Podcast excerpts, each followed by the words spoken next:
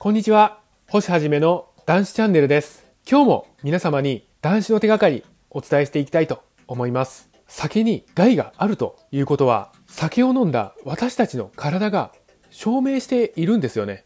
酒を飲んだ次の日は体調がすごく悪い。酒を飲まなかった次の日は体調がすごくいい。口で語らずとも体がはっきりと物語っていますよね。酒を飲むと害があるんだということを酒の害は体で物語っている。今日はそういったお話をしたいと思います。また、このチャンネルでは男子の手がかり発信しております。毎日の飲酒習慣をやめたい。酒とは決別したい。こういった方に向けて発信しております。さあ皆様、酒なし生活の扉は開いております。どうぞこちらへ来てチャンネル登録の方よろしくお願いいたします。酒は毒なんです。これは皆様も理解されているはずです。私たちにとっては酒は飲み物ではありません。私たちの生命、命を奪い去る猛毒なんですよね。飲んだら体の調子が悪くなるというものは毒なんですよね。水を飲んで体の調子が悪くなるなんてありえませんもんね。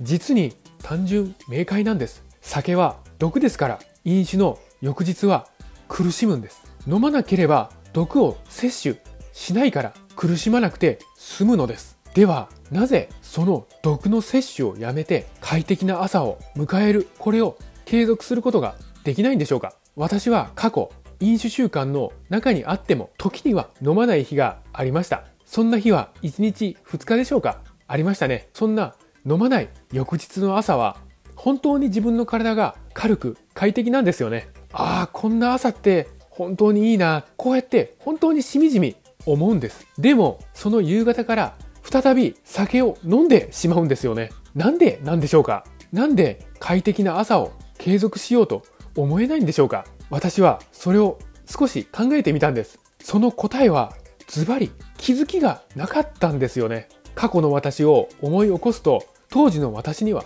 全く気づきがなかったんです。そのために幻想の快楽を求めたんです。気づきがあれば毒を飲むなどといったことはできなかったはずなんです。そして快適な朝を迎えることに全力で集中したはずなんです。どうぞ皆様も気づきを意図的に最大化していってください。もちろん適量に飲めたら問題はないんです。適量の飲酒ならば気分よく過ごすこともできるでしょう。私はたとえ少量でも飲まない方がいいと思う派なんですが、なぜならば酒は毒。これは私たち異常飲酒者にとってみたら少量だろうと酒は私たちに牙を剥くからなんです。適量に飲めない私たちにとったら酒は飲んではいけない。